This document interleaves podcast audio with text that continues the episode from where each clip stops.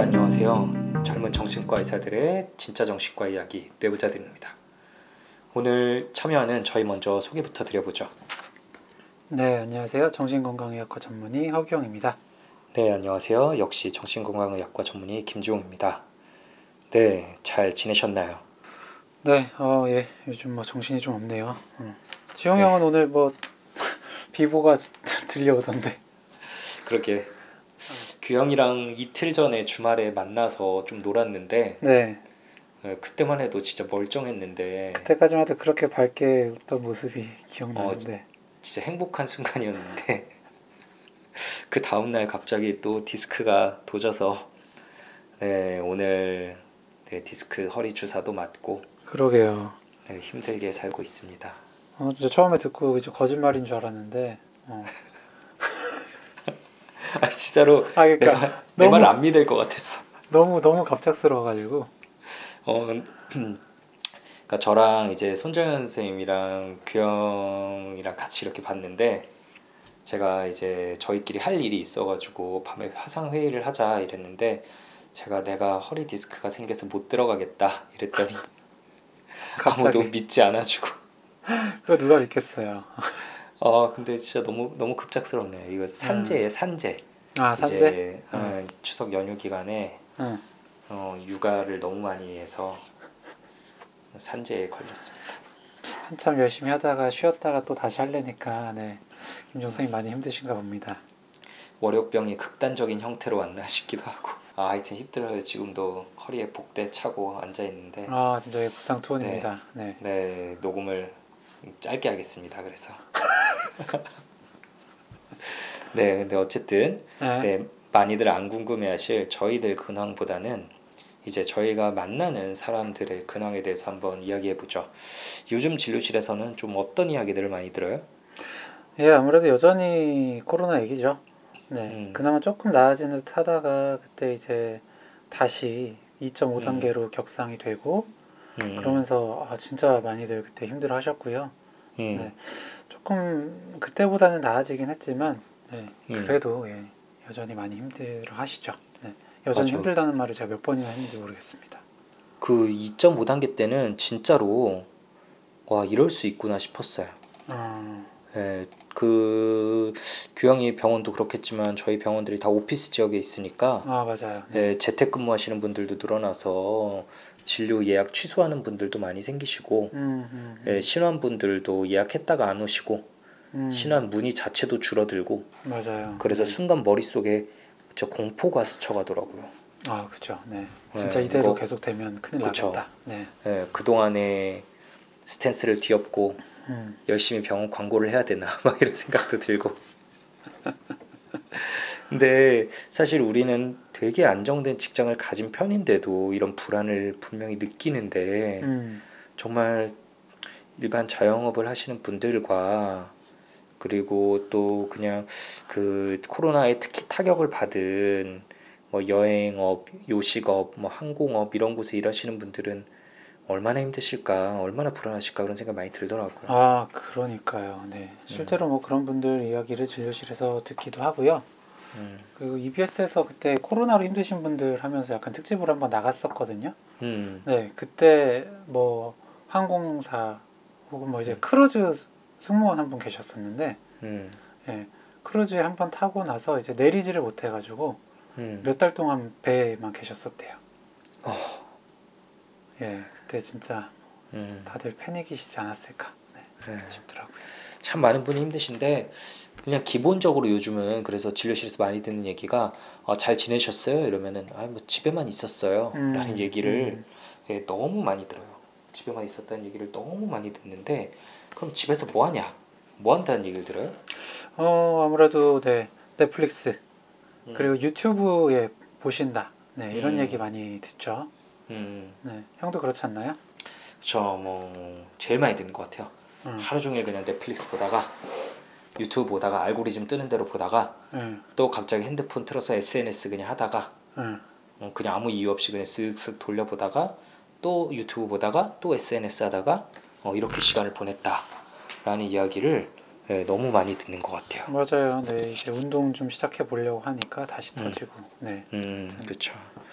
그러니까 물론 그러면서 좋은 점도 있는 것 같아요. 이제 평소에 못 쉬었던 분들은 푹 쉬기도 하고, 예, 뭐 재밌는 걸 보면서 새로운 컨텐츠 좀 공부하기도 하고, 음, 뭐 자기 개발의 이런 시기로 삼는 분들도 계시던데, 어쨌든 전반적으로 우울해져 간단 말이죠. 네. 이걸 아무래도 저희가 이제 병원에서만 다른 분들을 뵈니까 물론 이 바이어스가 좀 있을 거예요.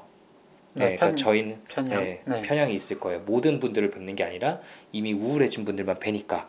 근데 분명히 보면은 잘 지내셨다가도, 그러니까 회복됐다가도 새롭게 다시 우울해지시는 분들도 많단 말이죠. 음, 근데 들어보면은 대부분 예, 집에만 많이 계세요.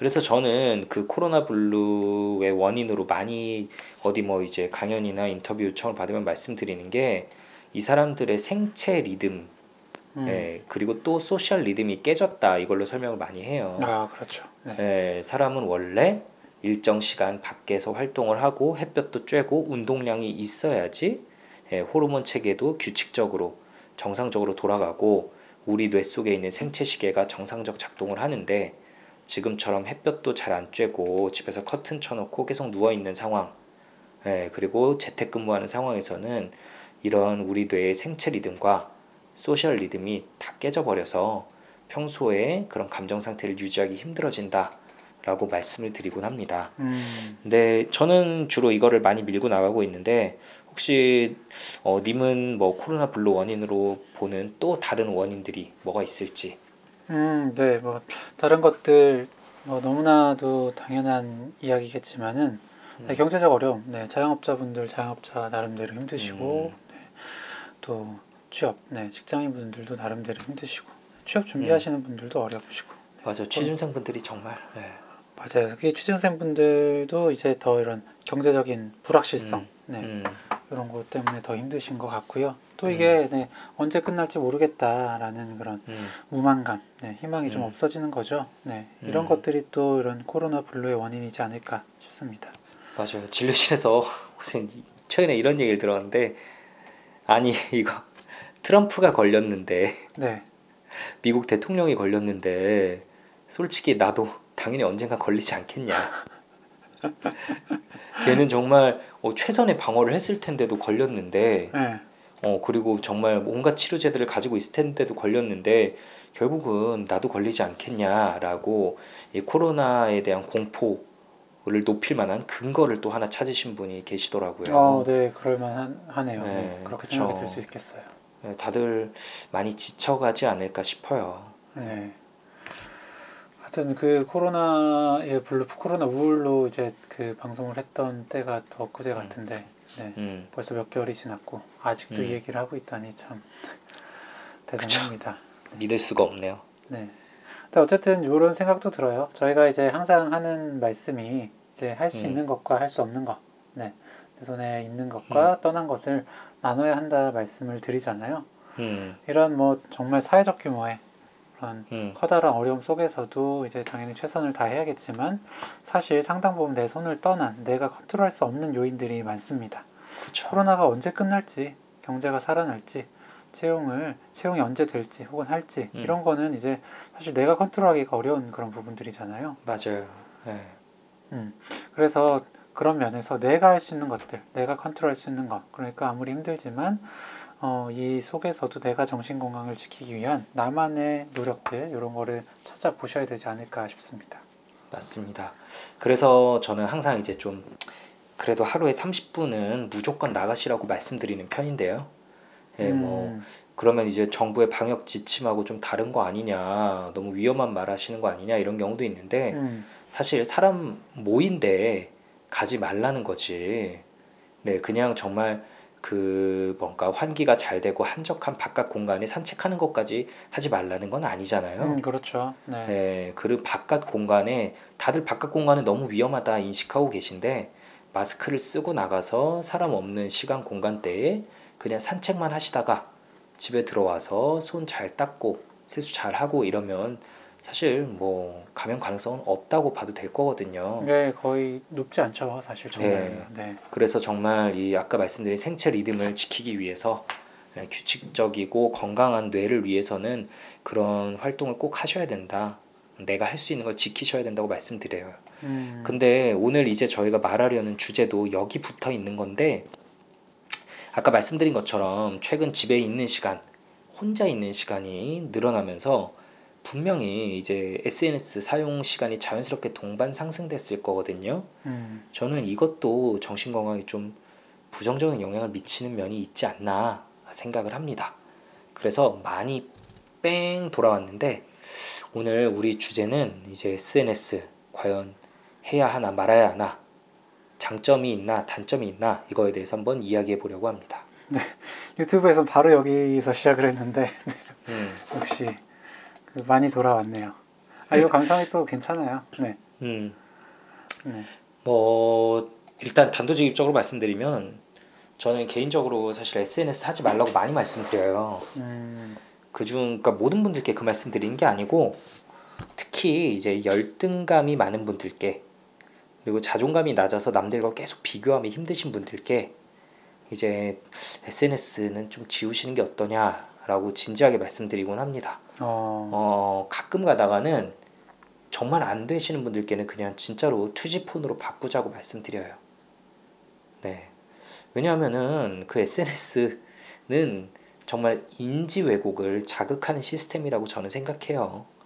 SNS 들어가 보면은 다 예쁘고, 다 잘생겼고, 다 몸 좋고, 다 운동하고 있는데 다 부자예요. 네, 신기할 정도야 이게. 그렇죠. 네, 진짜 믿기지 않지 않아요? 옛날에 어, 너랑도 그런 얘기했던 기억이 나는 게 이제 응. 애기들 육아용품 가지고 우리 얘기한 적 있었잖아. 아, 그랬죠. 네, 음. 육아용품도 이제 다 온갖 좋은 것들, 음, 네, 국민템이라고 하지만 찾아보면 네, 뭐 수십만 원씩 하는 것들, 네, 음, 다 하고 있고, 네. 와이프는 아는데 나는 모르는 그런 것들, 나는 왜 못 해주나, 네, 음. 이런 생각이 힘들어했었었죠. 그러니까 옛날에 저 기억나는 게 우리 형이 이제 첫째 조카를 가졌을 때 제가 나름대로 형한테 진짜 큰 선물을 한다고 그 음. 당시에 이제 제, 내가 인, 레지던트였던 것 같아요. 그때 이제 음. 월급 중에 상당 부분을 털어서 음, 어, 나름 되게 명품 유모차를 이제 선물해 줬어요. 음. 명품 유모차를 선물해 줬고 명품 그 유모차 아이- 비싸잖아요. 네. 그쵸 돈 많이 썼죠 그때 형이랑 그렇게 친하지도 않은데 그리, 그리고 그 아이는 이제 어, 초등학생이 됐는데 초등학교 다니고 있는데 문제는 지금은 그 유모차는 명품 유모차 대열에 들어가지도 못해요 음, 예. 물론 몇 년의 시간이 지나긴 했지만 유모차라는 게 그렇게까지 계속 가격대가 업그레이드 될 필요가 있는 건가? 라는 생각이 드는 거죠 음, 근데 그런 데는 아마 아마도 정말 SNS 그리고 방송에서의 노출들이 사람들의 이런 시선을 계속 높이는데 눈 이런 기준점을 높이는데 좀 작용하지 않았을까 이런 생각도 들더라고요. 음, 아무래도 그렇겠죠. 네. 음. 아, 뭐 그러다 보니까 이제 뭐 동훈이도 최근에 인스타 지웠다고 하던데 네. 그렇죠. 형이 좀 이렇게 지우라고 한 거 아니에요? 아 진짜 아니야. 아 나는 동훈이가 지울 수 있는 사람인지 몰랐었는데 네. 아 깜짝 놀랐어요. 어, 그래요. 동훈이가 이번에 그 음, 어, 여행을 갔다 왔는데 음, 강원도 쪽으로 가서 이제 푹 좀 쉬면서 책 보고 뭐 여- 넷플릭스 보고 하다 보니까 뭐 Social Dilemma라는 걸 봤다 하더라고요. 음, 네, 그걸 보면서 아 이제 불필요하게 이 SNS에 너무 많은 에너지를 쓰면 안 되겠구나. 네, 음. 계속해서 거기에 어, SNS에 매달리게 이렇게 음, 회사들이 만들고 있구나라는 걸 깨닫고 요번에 지웠다 하더라고요. 음, 뭐 계속 게시물 올려야 될 것 같은 압박감 느끼고 뭐 게시물 올리고 나면 이제 또 반응 신경 쓰이고 음, 친구들 댓글 안 달아주면은 뭐 약간 내가 헛살았나 싶다 막 이런 생각들이 들어서 어, 난 이런 거 아니더라도 가치 있다 라고 스스로 믿어보려고 SNS를 이번에 지우셨다고 합니다. 네. 근데 이제 김종 선생님은 뭐 SNS 지우실 생각은 없으시고요. 아 제가 이제 사실 저 진짜 안 하잖아요. 네, 거의 안 하죠. 어. 네, 진짜 안 하는데 이 뇌부자들 어쨌든 채널을 관리하면서부터 약간씩 하는데 그러면 이제 약간씩 나도 모르게 좀 들어가게 된단 말이죠. 음. 게다가 이제 또 책을 출간하고 나서는 제 책을 올려주는 아, 분들 그렇죠, 거를 그렇죠. 계속 네. 계속 검색해서 가서 좋아요 눌러드리고 네. 가서 좋아요 눌러드려야 되기 때문에 예, 이걸 하다 보니까 저도 모르게 이 마력에 약간씩 휩쓸려 가고 있어요. 음. 정말 그러기 싫은데 이 SNS의 문제점이 뭐냐면 또 나의 핸드폰과 연동이 돼가지고 별스타그램 같은 경우는 예, 이렇게 계속 보여주잖아요. 내 그렇죠. 주변 사람들을. 네. 그래서 나 같은 경우는 이제 뭐 당연히 의대 친구들이 많이 나오는데 혹은 그 의대 친구들의 친구들 그 친구들의 친구들이 뜨니까 이제 같은 나이 또래의 의사들이 많이 나오는데 아, 보면은 다들 어, 너무 이제 어, 잘 살고 있네. 어, 나도 진짜 열심히 살아왔는데 어 이거 좀 내가 잘 살았나? 내가 부족한가? 이런 내가 생각하기에 어쨌든 평소에 진료실에서 말도 안 된다고 하는 그런 인지 왜곡들이 저의 뇌에도 스물스물 공격이 들어오는 게 느껴져요. 음. 아, 그래서 이거 진짜 위험하구나. 음. 예, 그래서 멀리 하려고 노력 중이지만, 네, 그래도 또 들어가게 만드는 마력에 휩쓸리고 있습니다. 그렇죠. 근데 이제 지용이 형, 동훈이 아직 지우, 지우기도 했고, 이제 지용이 음. 형도 뭐 진료실에서 실제로 뭐 하지 마시라라는 말씀도 음. 하셨다고 했는데 저는 조금 달라요. 음, 네, 사실 현실적으로 지금 안 할 수가 없죠. 음, 지금 정말 코로나 시대에 네, 직접 만나기도 쉽지 않고, 근데 요렇고 좀 공허한 마음 달래려면 SNS라도 좀 해야 되지 않나? 그래야 좀 음. 연결된다는 느낌 받지 않나? 라는 생각이 음. 들거든요. 음, 그래서 실제로 권유를 드릴 때도 있고요. 음, 그러니까 뭐 본인이 그림 그리시는 분이나 뭐 글 쓰시는 분, 네, 아니면 뭐 어떤 뭔가 만드시는 그런 분들 음, 계시면은 그렇게 좀 인스타그램에 좀 올려서 음, 좀 어, 좋아요도 받으시고 음, 인스타그램도 좋아요가 있나? 네, 하여튼 그렇게 해서 좀 많은 사람들한테 알리고 음, 좀 기분 좀 나아지시면 좋지 않겠냐라고 하거든요. 음, 음. 그런 면이 있긴 하죠. 네, 네, 저도 몇 개 안 올렸지만 좋아요 눌러주면 좋더라고요. 이게 나 보지도 못한 분이 음, 어떻게 누군지도 모르겠는데 달아주시면은 예, 감사하더라고요. 음, 근데 또 사람 마음이 그러면 이제 또 좋아요 개수 가지고 경쟁하시게 되는 분들이 있잖아요. 마음속에서 비교하면서 팔로워 숫자로 경쟁하시고 음, 좋아요 음. 숫자로 경쟁하시고 근데 그게 또 이제 공정한 경쟁은 분명히 아니라고 말이 아니란 말이죠. 그렇죠. 네, 예, 보통 이제 자동 이런 그냥 음. 추천 같은 데 올라오시는 분들은 SNS를 굉장히 많이 하시는 분들이니까 음, 얼마 하지 않는 나와는 분명히 다른 경쟁, 그러니까 경쟁 상대가 아니죠, 애초에. 음. 그런데도 뭔가 좀 경쟁하게 되잖아요, 또. 그렇죠. 네, 확실히 그런 또 단점이 있긴 합니다. 그런데 그래도 하는 게 좀 나은 분들이 분명히 계시다고 생각을 하고요. 음, 어, 뭐 정말 글이나 그림 같은 건 뭐 본인의 이름을 대고 이렇게 여러 음. 사람들한테 보여주긴 정말 꺼려지시는 그런 두려워하시는 그런 분들 계시잖아요. 음, 그런 분들은 약간 뭐 익명의 길에서라도 음, 음, 이렇게 좋아요로 한 번, 두 번 인정을 받으시면 좀 더 자신감이 음. 생겨서 실제 뭐 음. 본인의 작품을 많은 사람들한테 보여주실 수도 있는 거니까요. 음, 음, 그러니까 저는 사실 이 SNS라는 거는 음, 좀 논문 쓰는 거, 논문이랑 좀 비슷하다고 생각을 합니다. 음, 의학 논문도 그렇고. 그렇죠. 의학 논문도 그렇고 뭐 네. 다른 다른 분야는 사실 뭐 제가 정확히는 모릅니다만, 네, 음. 의학 논문은 좀 그런 것 같아요. 음, 이 논문이라는 게 정말로 이게 굉장히 그 훌륭하고 많은 사람들한테 이롭고 이런 논문도 있지만 그냥 논문을 위한 논문. 네. 지금 저한테 하는 말이에요? 아니 아니 저 제 자아 성찰하고 있는 겁니다. 아니 뭐 지용이 형 거보다 내가 조금 더 효용이 있나 싶기도 하고 어쨌든 정말 예, 그런 네. 그 논문들이 있거든요. 네. 네. 마치 그냥 투고해서 약간 뭐 좋아요 받고 네. 음, 음. 내가 약간 뭐 이런 거 쓰는 사람이다 인정받는 약간 음. 그런 목적에 쓰는 논문들도 분명히 있거든요.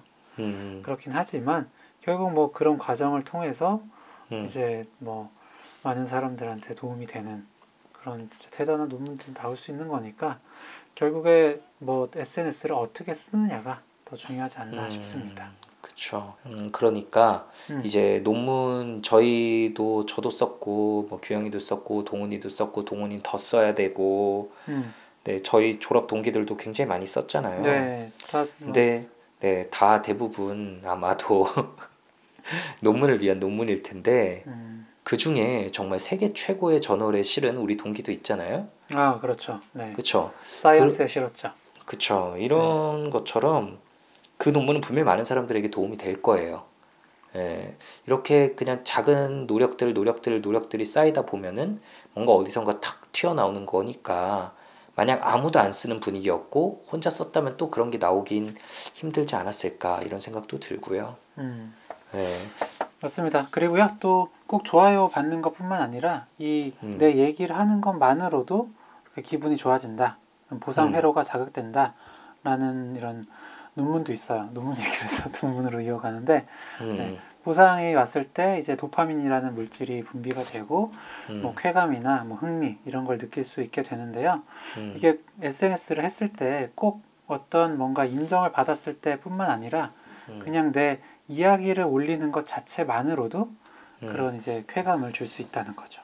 그쵸. 저희는 사실 보통 얘기할 때는 아, 그 좋아요에 그거에 중독당한다라고 얘기를 많이 했었는데 음, 어, 역시 이런 좋은 논문이 있어요.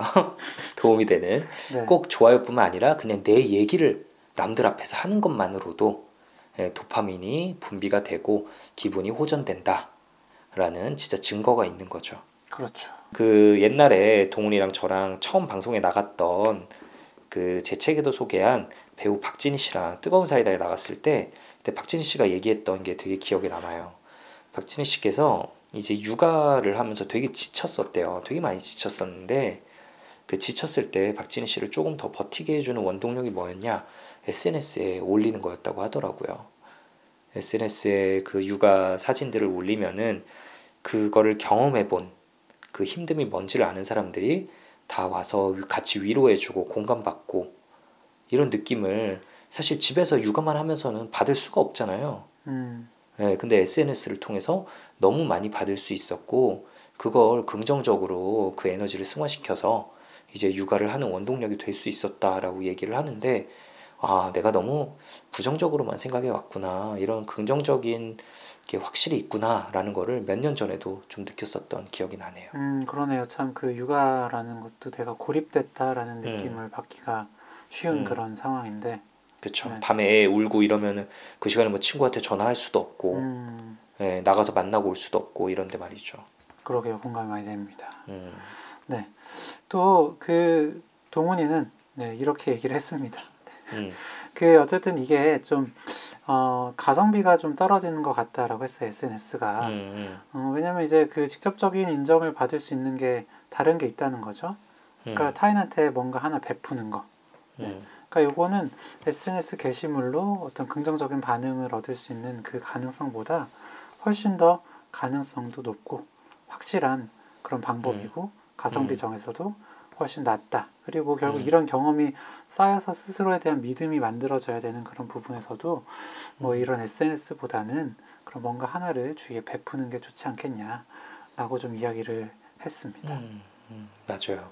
그냥 뭐 작은 선물 갑자기 하거나, 예, 아니면은 뭐 주말에 봉사활동 같은 거 요즘 물론 좀 제한이 있긴 하지만 그래도 다녀오거나 어디 작은 기부를 하거나 그 경험도 있었어요. 이제 아프리카나 뭐 어려운 지역의 아이들에게 결연 이런 거 맺는 거 있잖아요. 음, 네, 자매 결연하는 거. 네, 보내면은 이제 편지가 오더라고요. 음, 음, 음. 음, 되게 그 삐뚤빼뚤한 글씨로 쓴 감사하다는 맞아요. 아이가 쓴 이제 편지와 사진이 붙어서 오는데 아, 참 그때 받는 느낌은 확실히 다른 어디서도 받을 수 없는 느낌인 것 같기는 해요. 음. 네, 아, 그게 해외에서도 그렇게 오는군요. 네, 네, 해외에서도 예. 옵니다. 우리나라에서도 이제 후원을 하면 이제 뭐 중학교 음. 들어갔다, 고등학교 들어갔다 이러면서 음. 오니까 네, 음, 되게 뭔가 뿌듯하고 내가 뭐 공헌을 했구나 이런 느낌을 받을 수가 있는데 그쵸. 예. 하여튼 뭐 예, 동훈이 얘기 동의하고요. 근데 동훈이가 또 어, 그래도 분명히 순기능이 있다는 점은 강조드리고 싶다고 합니다. 그쵸. 그러니까 어, 오늘 이제 아까 박진희 씨 얘기를 들으면서 저도 더 든 생각이 아, 지금처럼 코로나 블루로 힘든 시기에 정말 사람을 만나기 힘든데 어, SNS마저 끊어라 라고 말하는 건 좀 가혹할 수도 있었겠다는 생각이 들어요. 저도 음, 자아성찰이 갑자기 됩니다. 네. 그냥 SNS를 조금 더 긍정적으로 활용하는 방안을 같이 고민해 보는 쪽으로 좀 가봐야겠구나 이런 생각이 들기도 하네요. 음, 예. 저는 그 드는 생각이 결국 이게 술이랑 비슷하다고 생각을 해요. 예, 그러니까 이제 술이란 게 당연히 저희가 또 이제 편향적인 시각으로 볼 수밖에 없는 게 술 때문에 힘들어하시는 분들 너무 많이 뵙잖아요. 그렇죠. 근데 그럼 술이 꼭 다 안 좋은 거냐? 그건 아니죠. 이틀 전에 저희도 이제 같이 한 잔 했잖아요. 네, 예, 크게 도움 받고 계- 있습니다. 네, 크게. 도움 받았죠. 그러니까 분명히 이제 술로 도움 받는 분도 있고, 그리고 중독되는 분도 있고, 그게 바로 술이죠. 그래서 모든 분들에게 술을 아예 한, 준, 한 잔도 안 되면, 뭐 한 잔도 입에 대면 안 된다. 뭐 금주령을 내린다. 이래도 옛날에 금주령을 내리고 뭐 술 빚는 사람을 섬에 귀양 보내고 뭐 이랬다고 해도 다들 마셨다고 하잖아요. 음, 그래서 어쩔 수 없는 거라는 생각이 들어요. 좀 해보고 나한테 도움된다 싶으면 계속 하시고 내 멘탈을 해친다 싶으면은 긍정적인 방향으로 활용할 수 있는 방법이 뭐가 있는지 진지하게 고민해보고 그럼에도 내가 여기에 점점 빠져들어서 내 멘탈이 막 무너진다. 이렇다면은 그때는 동훈이처럼 딱 내려놓고 이런 자세가 필요하지 않나라는 생각이 듭니다. 네.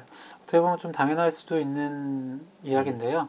어쨌든 나한테 SNS는 어떻게 작용을 하고 있는지, 네, 음. 나는 어떤 사람인지를 한번 그냥 생각해 보시는 계기가 되셨으면 음. 좋겠네요.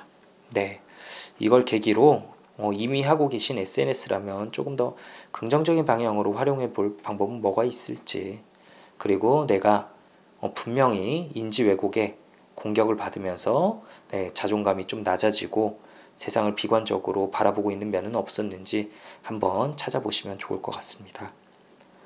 네.